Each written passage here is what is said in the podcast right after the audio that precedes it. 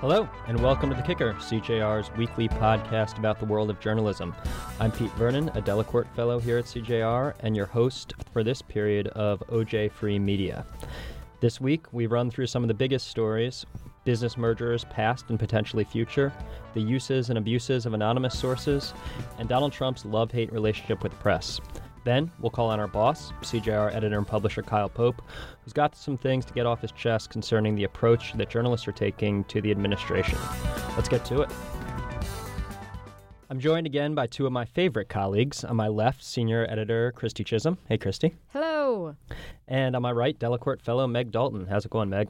Going great. Good to have you guys back. We're going to start today with a business issue for our industry, um, one that has been affecting some of the biggest companies in the media sphere, which is consolidation. We've had some major companies like Comcast, Verizon, and Sinclair grow stronger through acquisitions.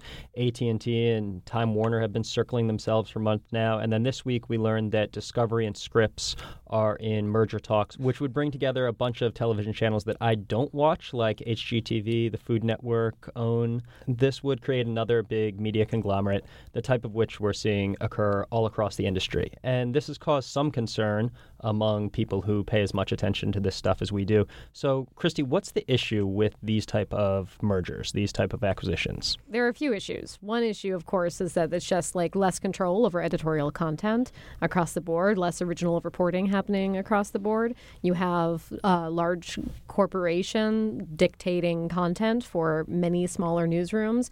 In just in just basic terms, it concentrates the power in the hands of just a few.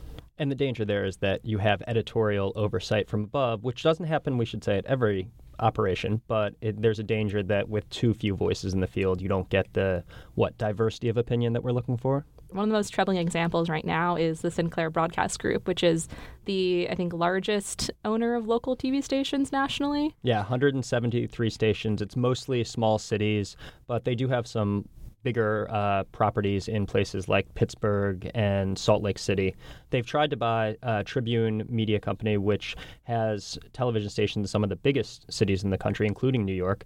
And that's caused some concern because of Sinclair's ownership and its editorial direction, kind of what you were talking about, Christy, the idea of kind of dictating from the top what sort of programming is going to appear on these local news stations. Definitely. And if that merger goes through, that means that combined between Sinclair and Tribune Media, like together, they would have the largest number of stations in the U.S., period. So, so more Boris Epshteyn for everybody. And Mark Hyman. exactly. Oh my God, Hyman is the worst. The thing about like Boris versus Mark Hyman is at least Boris, like, we knew that he was part of the administration. Right. right? We should say that Boris Epshteyn was, for a time, a short time, a member of the Trump administration, a childhood friend of one of the sons, Don or Eric. I yeah. forget which so one. it's like very clear where his politics right. fall. Whereas someone like Mark Hyman was one of the top executives of the Sinclair Broadcast Group, and now he has his own like conservative commentary segment that they distribute to the local channels. Yeah, they run these Yeah. segments called Yeah. must runs that these networks in places as liberal leaning as Seattle, uh, as conservative as Little Rock have to run. They're injecting conservative politics in like local television. Like they're injecting their political views into local broadcasts. Yeah. And it's not always clear, I guess, where that direction is coming from, right? People say this could be an ABC network, it could be Fox, it could be NBC or CBS. It's it's not clear all the time, as it is when you're turning into MSNBC and getting liberal view, or turning into Fox News when you get a conservative view. It's it's not clear that this is directed from the top and pretty slanted in one direction. And the biggest concern, I think, too, is how much it affects local news stations because local news, I mean, you know, media trust in general is kind of at like a low right now, but local news actually still retains a fair amount of trust with its, like, you know, audience. And so the fact that these local news stations are now being directed to produce these segments that are very politically oriented.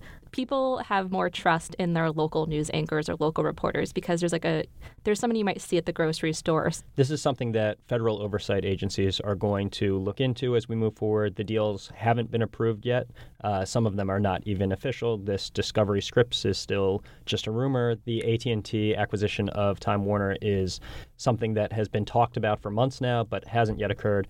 And I know this can seem, again, somewhat removed from people's 6 p.m. evening news, but it is something that will have an impact across the country on the options that people have. Next up, uh, I've been told by someone with knowledge of the situation that anonymous sources are in the news.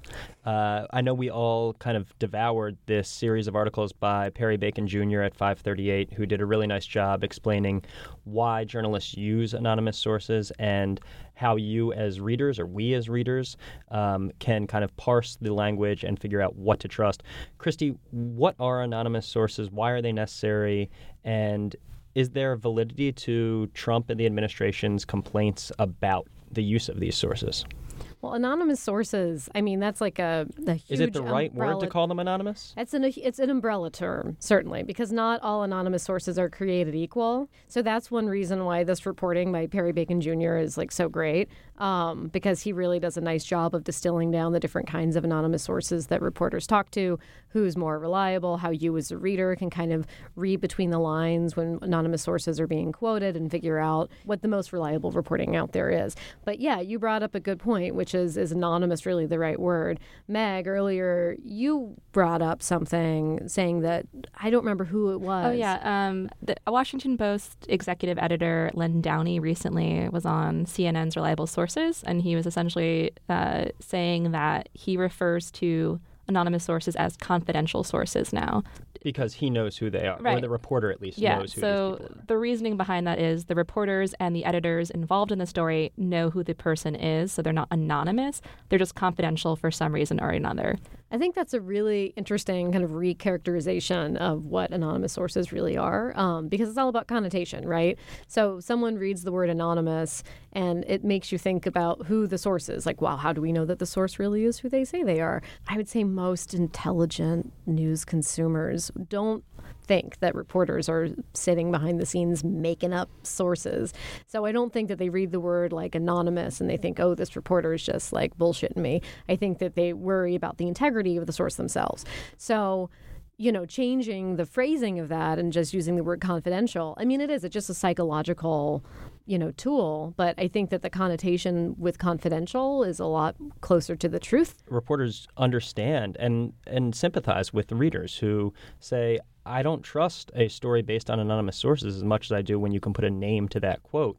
And I sympathize with readers for that, right? And that's some, one of the reasons that this Perry Bacon Jr. piece was so good was because he kind of gave five rules for how you should read these type of stories. Um, I'm going to run through a few of them here because I do think it's good advice.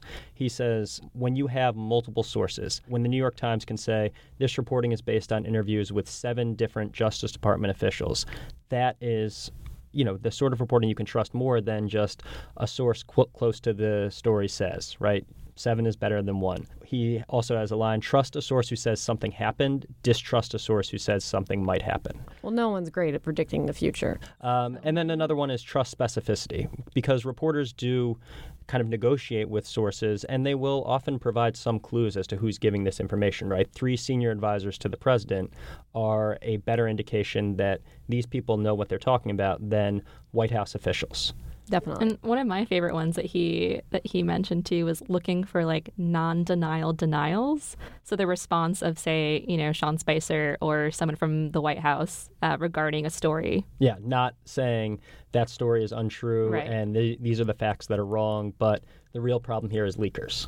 And we should say this isn't unique to the Trump White House. This isn't unique to specific reporting from the last six months or so. This is a problem that's gone on forever.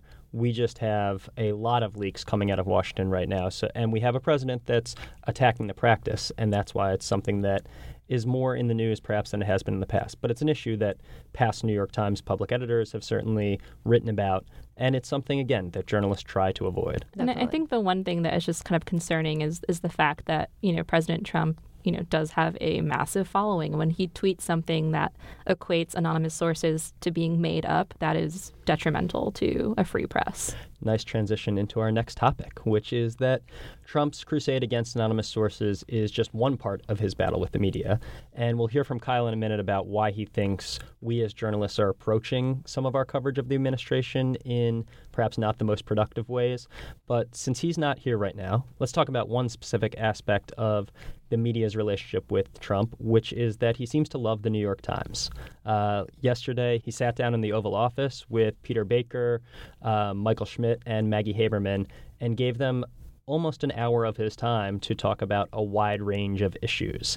So, what came out of that meeting, first of all? I mean, there are two kind of big bombshells, and I, I hate using that word bombshell, but I'm going to use it anyways. One being the criticism uh, of Jeff Sessions for recusing himself during the Russia investigation, and the other being kind of like this low key, sort of not low key warning to Robert Mueller of his oversight of said investigation. That he didn't want him to dig into the Trump family business, right? Exactly.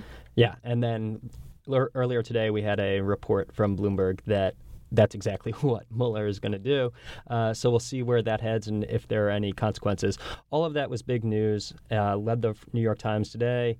But what we kind of want to dig into is what this says about Trump's love hate relationship with the press. Well, I think that it just shows that it's all a marketing gimmick, but I don't think that that's new information. I mean, if, if Trump actually believed what he espouses, which is that the New York Times is like failing and full of fake news and just not to be trusted and always out there to slander him and like whatever, he wouldn't invite three reporters to come into the Oval Office and hang out with him and chat about all of his travels for an hour, basically. He did. I have a quote of, yeah. of one of them. He said, I've had the best reviews on foreign land. So I go to Poland and make a speech.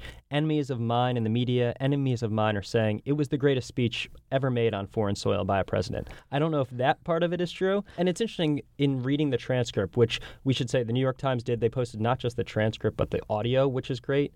He seems to have this, especially with Maggie Haberman, this easy, kind of breezy relationship and conversation. To put that up against calling them the failing New York Times and calling the media the enemy of the American people people, it's just so disingenuous. Well, you know, I don't know if enemy is the right word. To quote like my 13 year old cousin. That's the word he used. I know, but to quote like my 13 year old cousin, maybe it's like frenemy. Frenemies. He's the frenemy of the American people. You know, oh certainly the frenemy, frenemy of Trump. Of Trump yes. The frenemy definitely. of Trump. What I wished though, so like I don't think that this is you know revelatory for anybody who works in the news business. Like we all know that like his rants against like the New York Times and the Washington Post and CNN or whatever, it's all disingenuous. Like because he really just wants media attention and he's just like working the angle to kind of you know want to place to the base, to right? his base. Yeah. yeah, absolutely. But what I what I, what I wish is that any of this got through to his base. Like how that's what i want to know. Like how are how is his base not recognizing that he's saying one thing and then doing another thing when it comes to talking to reporters? I think like that kind of brings up a good point, which is like this speaks, I think, more to his character than anything else. I mean, politicians are always going to try to manipulate the media to their advantage, and they're always going to try to speak to their base. So there's that. It's just that his base is so extreme. It's so far off of what a presidential base has been in, I don't know, my memory at least, and certainly recent memory. It does and, seem hard to reconcile those two approaches, right? Yeah. The the attacks on the media with this obvious need to have the approval of his hometown paper of record. I mean, Trump is just a he's just a, a walking media marketing campaign. I mean, well, and just... we should acknowledge there's something in this for beyond the idea of just the news that breaks the important news about his views on the Justice Department's independence. This is a huge coup for the Times. And it comes with a series of news stories that are really important in nature. It also comes with some moments of levity in the midst of this. I think we can all agree that the best moment from the entire interview was when President Trump went on and on about how much the French president loves holding his hand. I know that was my favorite part. He mentioned it like three times in like 30 seconds, but he really does love holding my hand. You'll see. And I mean, yeah. Yeah, here's the quote. He He's a great guy. Speaking of Emmanuel Macron, he's a great guy, smart, strong, loves holding my hand. And Maggie Haberman said, I've noticed. Trump again, people don't realize he loves holding my hand, and that's good.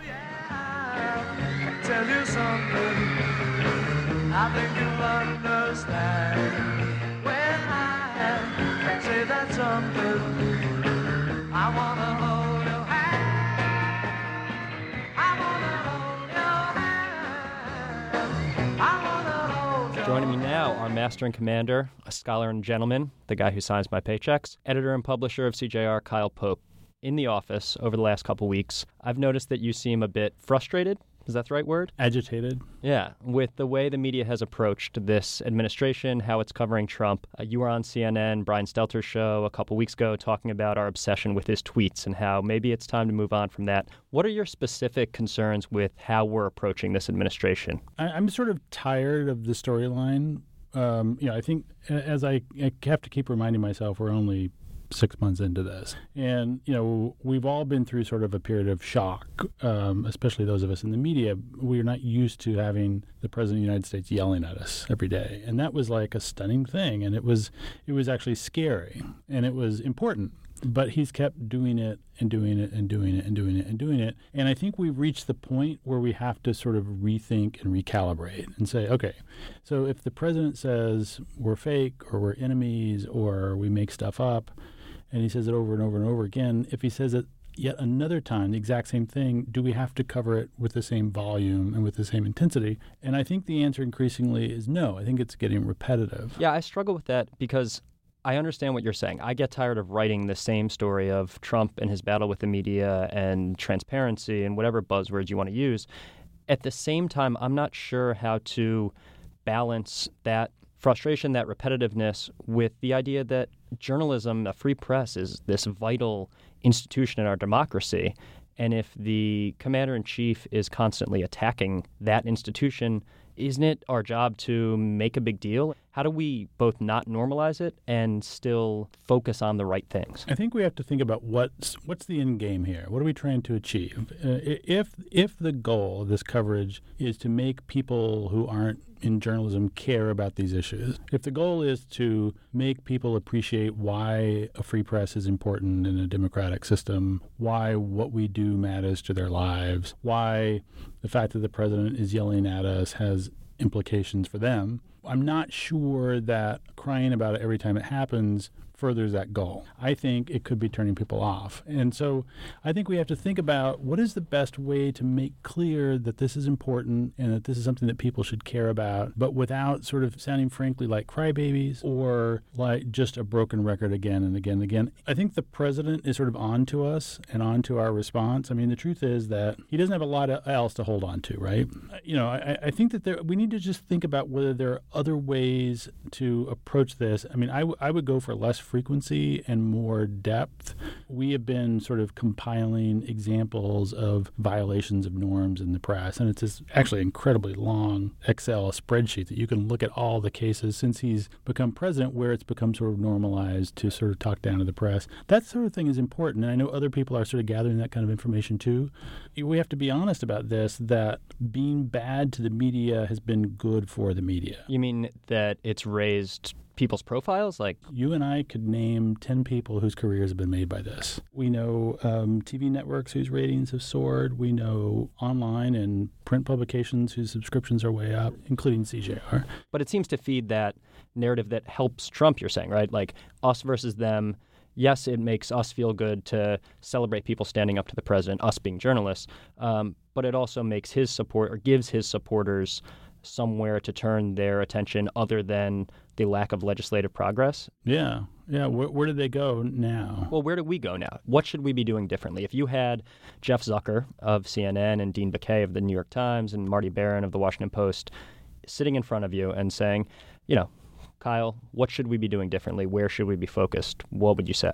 Well, we've had this conversation before. We had this conversation after the election when there was a lot of soul searching going on, and people were saying, What just happened? How do we miss this so badly? And how do we move forward? And so we all did a lot of soul searching. We blamed each other. We thought about this a lot, and we basically decided making ourselves the story isn't really the answer. Um, the answer really is in doing our job and covering the business of government that Trump now oversees. Where you know you can you can look at his tweets and you can look at his executive actions and whatever else, but a lot of the real decisions and actions that are going to affect a lot of Americans' lives are happening within these agencies, where there's rules being rolled back, there are people being laid off, there are, there there are real changes happening. And it's a cliche to say that the best reporting on any given administration doesn't occur in the briefing room. Is there progress that's going on? Have we done better than what we did in the campaign, or are we repeating the same mistakes? I think there's progress. I think there's well, there's certainly thoughtfulness around this. I mean, I think before the election, there wasn't just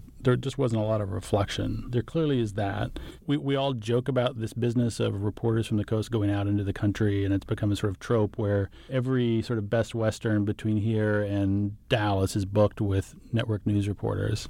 And I still think there is a tendency among journalists to make it about ourselves. And the thing we're really talking about here is connecting with people, right? Let's pause on that last point for just a second because I think it's important. I, I just think that, um, you know, um, I, I remember in high school, I think it was high school. In high school, I had a journalism teacher that was they, they would just sort of bang into my head like it's not about you. It's not about you. The story isn't about you. And anytime it's about you you're you're wrong. And i just i think that's still true. Even when these attacks are against us um, we need to sort of turn it back. And and there's some real you know there's some there's some great you know analysis to be done. Even when even if we're reporting on the attacks on twitter from trump i mean um, you know this came up a lot of this discussion came around the mika uh, tweets Right. When he attacked the uh, host of Morning Joe, Mika Brzezinski, about her facelift and right. So as opposed to just saying, "Wow, you know, look at that," what is there something to be said about what this says about him, and what it says about his worldview, and why he seems to attack women a lot, and and sort of what can we learn about the way the president thinks? Is there anybody who's doing that well, who's avoided making it about them and provided the sort of sharp analysis that you can think of? There's a lot of it. I mean, and, and I hate to sort of generalize, but I think it happens. It tends to happen more um, in print and online than on TV. Um, I think you know the the TV networks are sort of built to respond. I mean, the Trump Twitter is a sort of perfect TV story because it it it happens for every everybody sees it. It happens simultaneously. It's dramatic. There's something to show, and it is immediate. It's an immediate sort of global talking point. I mean, it was interesting. I had you know at CJR we have reporters from around the world come into the office and.